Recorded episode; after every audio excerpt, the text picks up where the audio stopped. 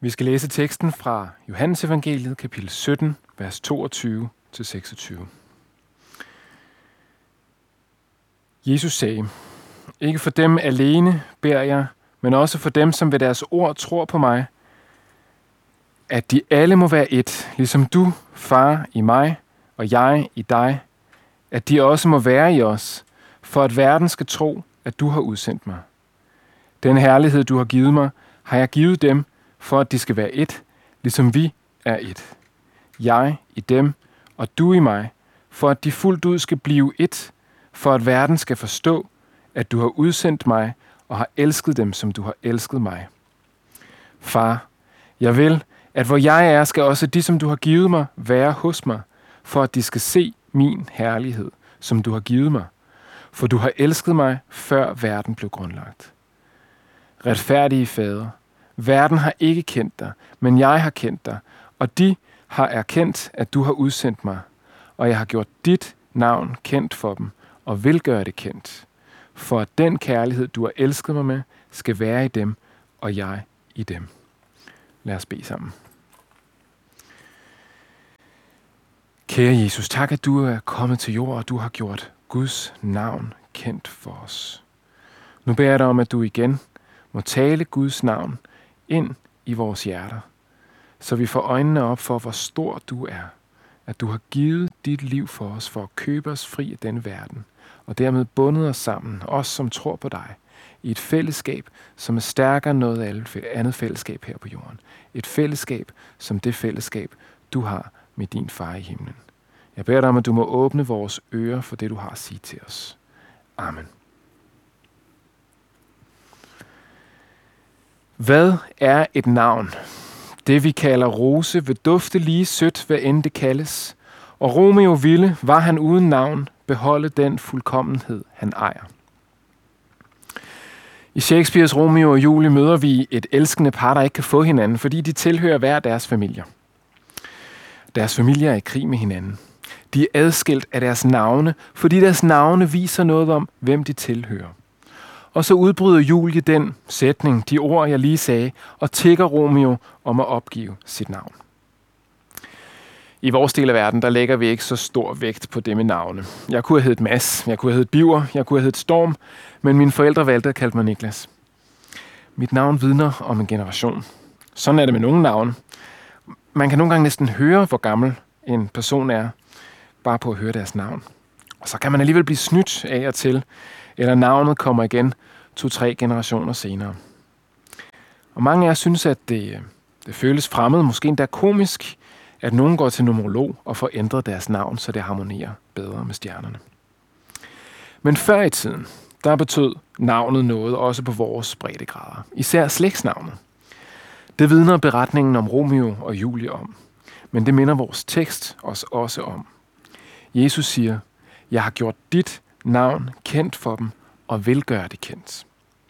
Det er som om han opsummerer hele sin forkyndelse i den ene sætning, jeg har gjort dit navn kendt. Det er ikke første gang, han taler sådan her i kapitlet. Vi har det i, i vers 6, jeg har åbenbaret dit navn. Vi har det i vers 11, Hellige Fader, hold dem fast ved dit navn, det du har givet mig. Vi har det i vers 12, da jeg var sammen med dem, holdt jeg dem fast ved dit navn. Og så har vi det her i vers 26, som vi har læst sammen. Jeg har gjort dit navn kendt for dem og vil gøre det kendt. Altså fire gange henviser Jesus til Guds navn i løbet af den her bøn, som han beder. Og så skulle man måske tro, at vi kommer op på en eller anden slags rekord. Det gør vi ikke. Bibelen er fuld af henvisninger til Guds navn. Og vi skal bruge lidt tid på at se nærmere på det, fordi det giver os en dyb forståelse af, hvad det er, Jesus han beder om. Vi kender mange af os historien om Kain og Abel, der var børn af Adam og Eva. Adam og Eva var blevet forvist af Edens have, og der i Edens have, der nød de Guds nære fællesskab. Uden for haven, der var forholdet et andet. Og efter historien med Kain og Abel, så får Adam og Eva drengen Sæt, som Jesus nedstammer fra. Og så læser vi i det sidste vers i 1. Mosebog, kapitel 4, henvisningen til Guds navn den første gang, det står i Bibelen. Der står, at også Sæt fik en søn. Ham kaldte de Enosh. Dengang begyndte man at påkalde Herrens navn. Og hvis du kender lidt til Bibelens sprog, så ved du, at det der med at påkalde Herrens navn, det er det samme som at tilbe Gud. En hver, som påkalder Herrens navn, skal frelses, siger profeten Joel. Og apostlen Paulus citerer ham. Det betyder noget at påkalde Herrens navn. Det er ikke det samme som at kalde på et menneske. Vi spoler tiden frem til Moses, som ledte folket ud af Ægypten. Moses går i forbøn for Israel, fordi folket har, har forkastet Gud og lavet en guldkalv, som de dyrker i stedet for. Gud vil ødelægge folket, men Moses går i forbøn for dem, og Gud hører hans bøn. Og det får Moses til at udbryde, lad mig dog se din herlighed. Og så svarer Gud, jeg vil lade al min skønhed gå forbi dig, og jeg vil udråbe Herrens navn foran dig. Guds navn er så stort og så fantastisk, så Gud lader sit navn udråbe foran sig, da han går forbi Moses. Så spoler vi endnu, læng- endnu, tiden endnu længere frem til den store kong David, som vil bygge et hus til Gud. I stedet kommer Gud til ham igennem profeten Nathan og siger, at det ikke er David, der skal bygge templet. Det er hans søn Salomo. Og så siger han, han skal bygge et hus for mit navn. Templet, det helligste sted i Israel, centrum i hele den gammeltestamentlige gudstyrkelse. Stedet, hvor det allerhelligste var, hvor ypperste præsten en gang om året gik ind for at skaffe soning for folkets synder. Det sted kaldes et hus for Guds navn. Det havde jo været oplagt at sige, som, som jeg også gjorde det for lidt siden, et hus til Gud. Sådan taler Bibelen andre steder også. Men her får vi lov til at se den måde, som Gud omtaler sit navn på. Hans navn skal have et hus. Og sådan er det igen og igen igennem Gamle Testamente. Vi læser det i Jesajas bog. Den dag skal mit folk lære mit navn at kende. Vi læser det i Salmernes bog. Blandt dine fromme sætter jeg mit håb til dit navn, for dit navn er godt. Vi læser det i Ezekiels bog, hvor Gud fortæller, hvorfor folket skulle fordrives fra landet og i eksil i Babylon. Det er ikke for jeres skyld, jeg gør dette, Israels hus, men for mit hellige navns skyld, som I har vandhelliget blandt de folk, I kom til. Jeg vil hellige mit store navn, som er blevet vandhelliget blandt folkene, fordi I vandhelligede det. Så langt Ezekiel. Og det er langt fra kun i Gamle Testamente. Her, før prædikenen, der læste vi fra åbenbaringsbogen, fra kapitel 14, om de 144.000 frelste, at de havde lammets navn og dets faders navn skrevet på deres penne. Hvad er der med det navn? Hvad er der i det navn, som gør, at Gud er klar til at sende sit udvalgte folk i eksil, for at de ikke skal vandhælde i hans navn? Hvad er det, der gør, at mennesker i slægtled efter slægtled har påkaldt Herrens navn, har sat deres håb til Guds navn, ja, bygget et hus til Guds navn? Hvad er det, der gør, at Gud gennem profeterne kan fortælle, at en dag skal Israel lære Guds navn at kende? Jo, sagen er den, at Guds navn vidner om, hvem Gud er. Ligesom Romeos navn vidnede om, hvem han var, og at kærligheden mellem ham og Julie derfor var umulig, sådan vidner Guds navn om, at han er Gud.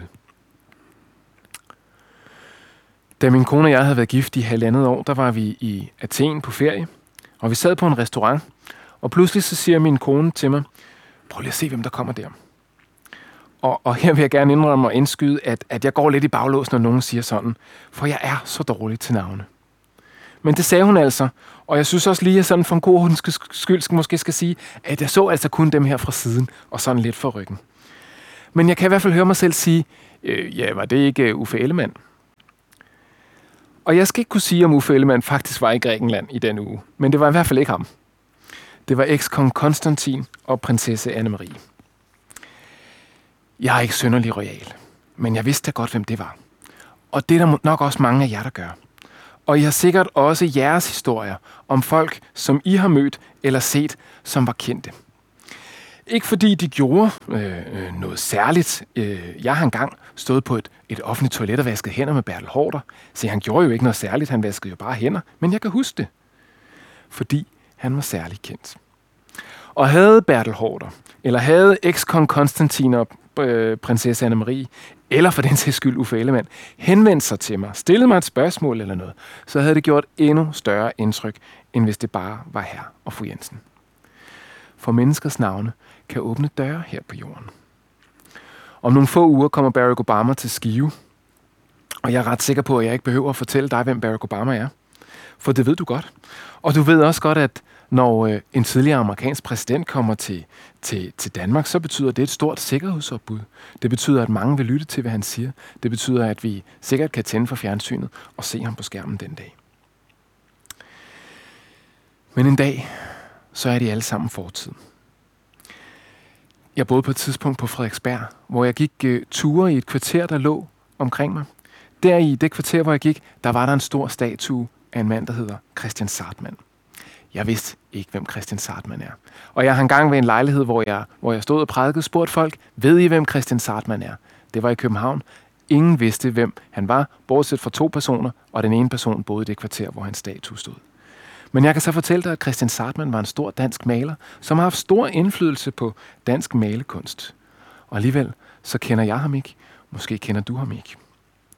Sådan er det med de store navne. Navnene bliver husket i en generation eller to. Navnene bliver måske husket dem, som interesserer sig lige specifikt for det her område. Og de får en plads, nogle af dem, i historiebøgerne. Men den almindelige dansker på gaden ved ikke, hvem de er. Deres navne vidnede om, hvem de var, mens de levede. Men når de ikke er der længere, så er der ingen til at fremhæve deres navn. Helt anderledes er det med Guds navn.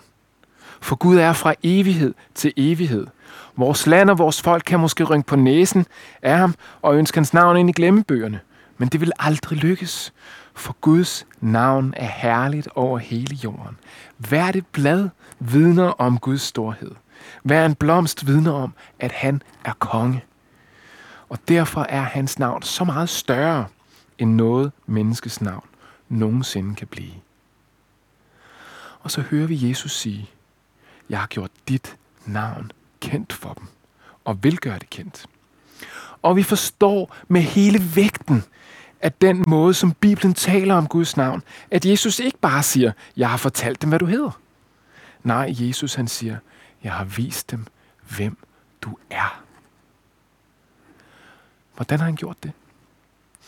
Jo, han har vist dem sig selv. Hebræerbrevets forfatter lægger ud med det, som, som vel nærmest er sådan en kæmpe lovsang af Jesus. Han siger, han, altså Jesus, er Guds herlighedsglans og hans væsens udtrykte billede. Jesus er det udtrykte billede af, hvem Gud er. Det er det, han har vist disciplene igen og igen. Da han stiller stormen på søen, der viser han dem, at han har magt over naturen. Da han velsigner fisk og brød og giver mad til tusindvis af mennesker, der viser han, at han er den, der kan mætte mennesker. Da han oprejser Lazarus, der viser han, at han er den, der er stærkere end døden. Den, der kan give liv. Og så videre, og så videre, og så videre. Jesus viser disciplene og os, der læser evangelierne, igen og igen, at han er Gud. Han er den, der som der står her i Johannes kapitel 17 og vers 11, der har fået Guds navn. Og det er jo vældige ord. Jesus har fået Guds navn. Og Jesus har gjort det kendt for sine disciple og for os ved at vise os sig selv. Men ikke nok med det. For han fortsætter her i vers 26 i den tekst, som vi har læst sammen. Og jeg vil gøre det kendt. Altså, og jeg vil vise dem, hvem du er. Arbejdet er ikke slut endnu. Jesus virker stadig i sine disciple, også i dag. Han vil stadig åbenbare for os, hvem Gud er. Her henviser han selvfølgelig til Helligånden, som Gud har givet til enhver, der tror på ham. Gennem ham, som bor i dit hjerte, så sandt som du er et Guds barn, visker Gud sit navn igen og igen. Hvorfor er det sådan? Er det ligesom et lille barn, som øh, igen og igen skal fortælle, det er altså mit legetøj det her? Nej. Gud lader sit navn blive kendt i dit hjerte, fordi han elsker. Prøv at høre, hvad Jesus siger lige bagefter. For den kærlighed, du har elsket mig med, skal være i dem, og jeg i dem. Det handler om kærlighed. Derfor lader han sit navn viske i dit hjerte. Men hvad er det for en kærlighed? Se, hvis Gud var magtesløs, men en kærlig Gud, så ville det være lidt ligesom Romeo og Julie, som ikke kunne få hinanden, fordi der var et navn, der skilte dem ad. Men Gud er ikke magtesløs. Gud har bragt sin søn ind i verden for at udråbe sit navn over alle dem, der tilhører ham, for at sætte sit navn på deres pande. Så hvad er det for en kærlighed? Er det Guds varme følelse over for mennesker, som han har skabt? Er det det, der er tale om? Nej. Der er ingen tvivl om, at Gud elsker mennesker. Der er ingen tvivl om, at Gud han vil, at alle mennesker skal frelses. Men det er altså bare ikke lige det, der er tale om her. Den kærlighed, der er tale om, fortæller Jesus, er den kærlighed, som du har elsket mig med. Det er kærligheden fra Gud Fader til Guds Søn, som Jesus beder om her. Det er den, du er blevet lukket ind i, når du tror på Jesus. For så har du fået åbenbaret Guds navn. Og Helligånden vil dag for dag åbenbare Guds navn i Jesus for os i vores hjerter. Det, som du skal forstå her, det er, at du ved troen er blevet lukket ind i det nære forhold, som Gud har til sin søn. Jeg håber, dit hjerte glæder sig over det, også selvom dine følelser måske ikke jubler med. For når du ved troen er blevet lukket ind i Guds kærlighed til Jesus, så er det jo sådan, at så afhænger det ikke af dine følelser, eller af dine gerninger, eller af mangel på samme. Det afhænger af Guds navn. Og Bibelens vidnesbyrd om Guds navn, det er, at han er parat til at sætte himmel og jord i bevægelse for sit navns skyld. Vi læser salme 106 om, hvordan øh, Gud leder Israel op fra Ægypten. Og i vers 6-7, der indrømmer salmisten sammen med Israel, at han har handlet ugudeligt og dårligt. Han har ikke husket på Guds trofasthed. Han har trodset ham. Og hvor ofte må vi ikke også bekende det samme om os selv? Men så kommer det i vers 8. Dog frelste han dem for sit navns skyld, for at vise sin styrke. Og videre fortælles dem om underne i ørkenen.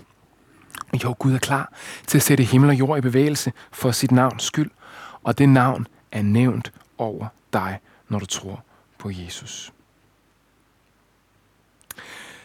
Lige for tiden er Sverige og Finland i gang med at søge om optagelse i NATO. Det gør de jo selvfølgelig, fordi de søger en eller anden form for beskyttelse. De søger noget stærkere at læne sig op af, hvis ulykken skulle være ude. De søger et større navn til at beskytte dem. Når Guds navn er nævnt over dig, så er du blevet fået ind under Guds beskyttelse. Men du er også blevet fået ind under hans ledelse i dit liv her på jorden. I salme 23 synger David, han vil lede mig af rette stier for sit navns skyld. Gud vil føre dig af rette stier, fordi han vil beskytte sit navn. Tænk, hvor stort det er, at vi har fået åbenbaret Guds navn. Altså, at vi har lært Jesus at kende. Han har skrevet sit navn på os, som man skriver sit navn på noget, som man ikke vil miste.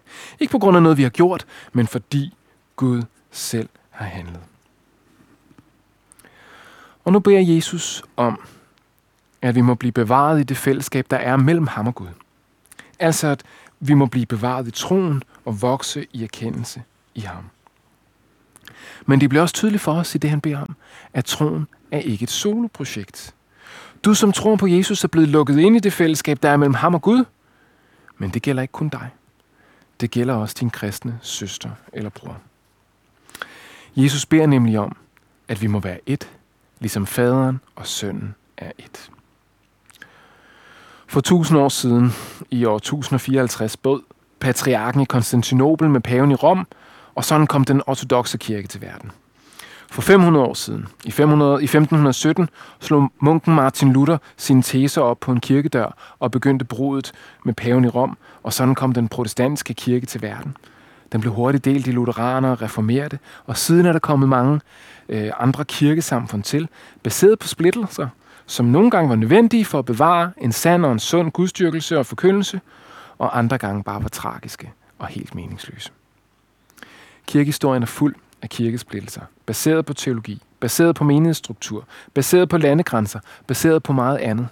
Selv i Lille Luthers Mission, som jeg er en del af, har vi været igennem en kirkesplittelse på landsplan for omkring 100 år siden. Og også i nyere tid har der været mindre splittelser rundt omkring over spørgsmålet om kreds og frimindighed i de sidste 20-25 år. Og nu beder Jesus altså om, at vi må være et. Hvilken enhed er det, han beder om? Det er en enhed, som den Jesus og Gud Fader har. Gud Fader er i Jesus, og Jesus er i Gud, Gud Fader. Tættere kan man ikke være. Og det er jo også derfor, at kirken lige siden øh, år 325 har fastholdt, at Gud er treenig. Jesus er Gud. Helligånden er Gud. Der er ikke tre guder, men én. Forskellige, men dog én. Det samme beder Jesus om for os. Ligesom Jesus er i Gud, ligesådan beder Jesus om, at vi må være et. At vi må være i den treenige Gud. Det er jo en voldsom bøn. Jeg vil ikke turde lave den sammenligning, hvis ikke det var det, som Jesus gjorde her. Tænk, hvilket ideal Jesus han stiller op for os her. At vi skal være et med hinanden, ligesom Jesus er et med Gud. I Israel ligger der en lille by, der hedder Arad. Der ligger der en, en kristen menighed øh, i et område, hvor der er mange ortodoxe jøder. Og en del af de her ortodoxe jøder er sure på de jøder, der kommer i den menighed, fordi de er kommet til tro på, at Jesus er Messias. Jeg havde den oplevelse at møde kirkens præst for snart en del år siden. Og han fortalte om nogle af de udfordringer, som menigheden lever under. At menigheden bliver stærkt chikaneret af de her ortodoxe jøder. Men sådan havde det ikke altid været. Faktisk så havde der været en gang, hvor at menighedens medlemmer de var optaget af, hvilken type småkager, der skulle være til kaffen. Det var faktisk blevet til lidt af en konflikt i den her menighed, sagde han. Men så begyndte chikanerierne fra de ortodoxe jøder, og så betød småkager pludselig ikke alverden. Nogle af os har så let ved at komme op og skændes. Det kan være om småkager eller noget langt vigtigere. Det galt også for to kvinder i Filippermenigheden, Syntyke og Euodia. Og deres konflikt var blevet så stor, så Paulus han øh, skriver et brev til menigheden. Konflikten er kommet ud af kontrol. Den truer med at splitte menigheden. Den er så grad, så Paulus faktisk skriver, jeg formaner Euodia og formaner Syntyke til at enes i Herren. Vi kender ikke konfliktens indhold. Men det er der nok mening med. Pointen er nemlig ikke, hvad det skændtes om, og vi skal undgå at skændes som netop det. Men at vi skal få den samme hjælp, som de fik. Den hjælp finder vi over i kapitel 2. Her bruger Paulus det, som nok har været en lovsang i øh, den tidlige menighed. Der står, han som havde Guds skikkelse, regnede det ikke for et rov at være lige med Gud, men gav afkald på det. Måske kender du også resten af lovsangen. Den her lovsang af, hvad Jesus han gjorde, at han kom, at han gav sit liv, at en dag skal hyldes, og alle knæ skal bøje sig for ham. Ved du så også, hvad, hvad Paulus han skriver lige inden? Han skriver, I skal have det sind over for hinanden, som var i Kristus Jesus. Paulus bruger den her lovsang, der så tydeligt fortæller om Jesus, der havde al magt i himlen, og som har gjort sig til tjener for os. Han bruger den her lovsang til at fortælle os, hvordan vi skal leve sammen. Jesus blev en tjener for os, og nu vil han, at vi skal være tjenere for hinanden. Det er derfor, han her i øh, Johannes evangeliet kapitel 17 siger, den herlighed, du har givet mig, har jeg givet dem, for at de skal være et. Den herlighed, Gud har givet ham, det er korsdøden, men det er også opstandelsen. Det er vores frelse og forløsning, men det er også vores forbillede i det liv, vi skal leve med hinanden. Hvad er det for en enhed, vi taler om her? Jeg tror, vi misforstår den enhed, hvis, øh, som, som Jesus taler om, hvis vi tror, at det handler om, at vi skal være enige om alting. Enhed er ikke det samme som god stemning. Men jeg tror også, vi misforstår den enhed, som Jesus beder om, hvis vi tror, at det bare handler om, at vi kan samles under samme tag, uden at komme op og skændes alt for meget. Enhed er ikke lige med, at vi husker at sige pænt goddag til hinanden ved møderne, og ellers ikke har noget at gøre med hinanden. Jesus kobler enheden mellem os, der tror på ham, med bønden, at de må være i os. Det har vi allerede været inde på. Det betyder, at Jesus beder om, at vi må være et i ham. Det er en enhed, der er bundet op på ham. Det er det, han vil, der skal samle os. Han giver os sig selv som det eneste, der kan samle hans menighed. Og hvis du har lyttet til prædikner før og kommet i missionshus og i kirke i længere tid, så er du nok ikke ved at falde ned af stolen af overraskelse og benovelse over, at Jesus vil, at det, der samler os, skal være hans stedfortrædende død for os under Guds vilje. Det er ikke så overraskende for dig måske, men det er faktisk ret bemærkelsesværdigt. Vi har for nylig set, hvordan en øh, kostskole har været i medierne med beskyldninger om overgreb mellem elever og med historier om, hvordan elever skal ret på hinanden øh, så de stemmer overens med det kodex, som man har på skolen. Og hvis man træder uden for det kodex, så er det op til fællesskabet at indføre en straf. Det er et vidnesbyrd om et fællesskab, som er bygget op omkring, at man overholder reglerne. Både dem, der er skrevne, og dem, der er uskrevne. Vi har også de senere år set en del historier i medierne om, om fortrinsvis kvinder, som er blevet presset til seksuelle ydelser, hvis ikke hendes karriere skulle stoppe. Det vi kalder MeToo.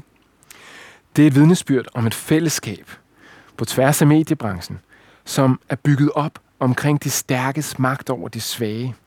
De stærke laver reglerne. Og er man gode venner med de stærke, så kan man være med i fællesskabet. Men det koster at blive gode venner med de stærke.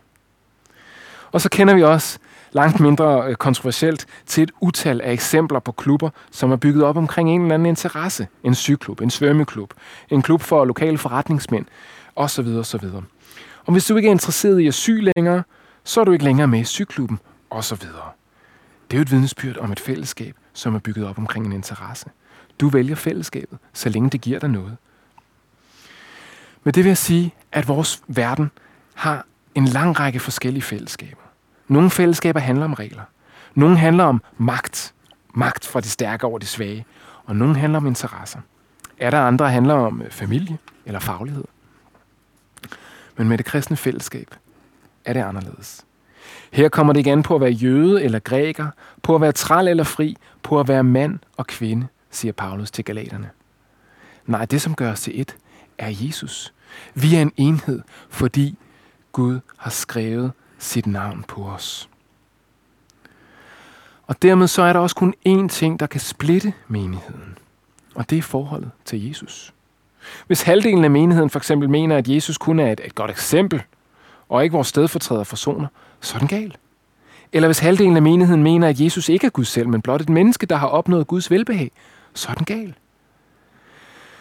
Derfor må vi grundlæggende sige det sådan, at der kun er én kirke på jorden, nemlig den kirke, der bekender, at Jesus er Herre. Vi står opdelt i mange forskellige kirkesamfund, og det kan der være gode grunde til. Det kan der også være dårlige grunde til. Men vores ydre organisering betyder ikke, at vi ikke er ét. Jeg havde den fantastiske oplevelse at bringe bibler ind i et lukket land for mange år siden og møde de lokale kristne der. Vi kunne ikke tale det samme sprog, og vi var givetvis også uenige om nogle teologiske ting, men vi var fælles om Jesus. Vi var fælles om at være Guds børn. Og det fællesskab afhænger ikke af, om folk kommer i en anden kirke, end jeg gør. Det afhænger af Jesus. Det betyder ikke, at lærerspørgsmålene er ligegyldige. Da Paulus han skriver til korinterne, og øh, da Paulus han skriver til korinterne, der bliver det klart for os ret tidligt i 1. Korintherbrev, at han skriver for at formane dem til at enes. Og hvordan skal de så gøre det? Paulus han glæder ikke ud og siger, at øh, forskellen er ligegyldig. Nej, han holder den kristne lære frem for dem og kalder dem til, e-, dem til enighed omkring den. Til enighed om Kristus og hans ord. Den enighed kan vi ikke tvinge frem. Hverken i vores egen lille menighed eller på, på tværs af Guds kirke her på jorden. Og derfor vil der være teologiske forskelle. Men er vi et om troen på, at Jesus er død for vores synd, så er vi alligevel en kirke. For enheden afhænger ikke af, at vi har et fælles organisationsforhold. Enheden er bundet op på Kristus. Vi er det folk, som har Guds navn skrevet på vores pander. Her til sidst. Hvad er det, det konkret betyder? Vi forstår den her enhed, at det er en enhed om Jesus, og derfor så må forkyndelsen om ham, lovsangen til ham og bønden til ham også fylde, når vi er sammen. Men Jesus siger en ting mere. Han bruger ordet kærlighed. Han siger, at menighedens enhed skal være et vidnesbyrd for verden om, at Gud elsker dem. Og dermed så minder han os om den tegnhandling, som han gjorde nogle få timer tidligere, som du kan læse om i Johannes evangeliet kapitel 13. Der vasker han disciplenes fødder og siger, Når nu jeg, jeres herre og mester, har vasket jeres fødder, så skylder I også at vaske hinandens fødder. Jesus lagde ikke til rette for, at vi skulle starte vores gudstjeneste ud med fodbad. Det kunne ellers have været rart. Jesus viser os, at selvom han er herre og mester, så er han tjener for os. Vi skal være tjener for hinanden. Er der en i menigheden, der lider, så vær en tjener for ham. Det kan være en, der er syg, som du måske skal komme med noget mad til. Det kan være et par, der har børn med diagnoser, som du måske kan aflaste. Det kan være en, der tvivler, som har brug for, at du følges med ham og viser omsorg. Ikke bare én gang, men igen og igen. Det kan være alt muligt andet. Gud har givet os til hinanden, fordi han vil, at vi med vores liv skal være et vidnesbyrd om Guds kærlighed for hinanden. Dermed viser vi vores enhed. Dermed er vi et spejl af den kærlighed, som Gud har elsket Jesus med, og som vi er blevet lukket ind i. Så lad os da frimodige gå ud i vores hverdag og elske hinanden, ligesom Jesus har elsket os, og givet sit liv for os for at skrive Guds navn i vores hjerter. Lad os bede sammen. Jesus, tak, at du er gået til Golgata og har givet dit liv for os, for at skrive Guds navn på vores pander og i vores hjerter. Hjælp os til, at vi lever i den enhed, som du har kaldet os til. I kærlighed og i troskab over for hinanden, på trods af uenigheder, at vi elsker hinanden, ligesom du har elsket os. Amen. Vi vil stille os ind under Herrens velsignelse. Herren velsigne dig og bevare dig. Herren lad sit ansigt lyse over dig og være dig nådig. Herren løfte sit ansigt mod dig og give dig fred. Amen.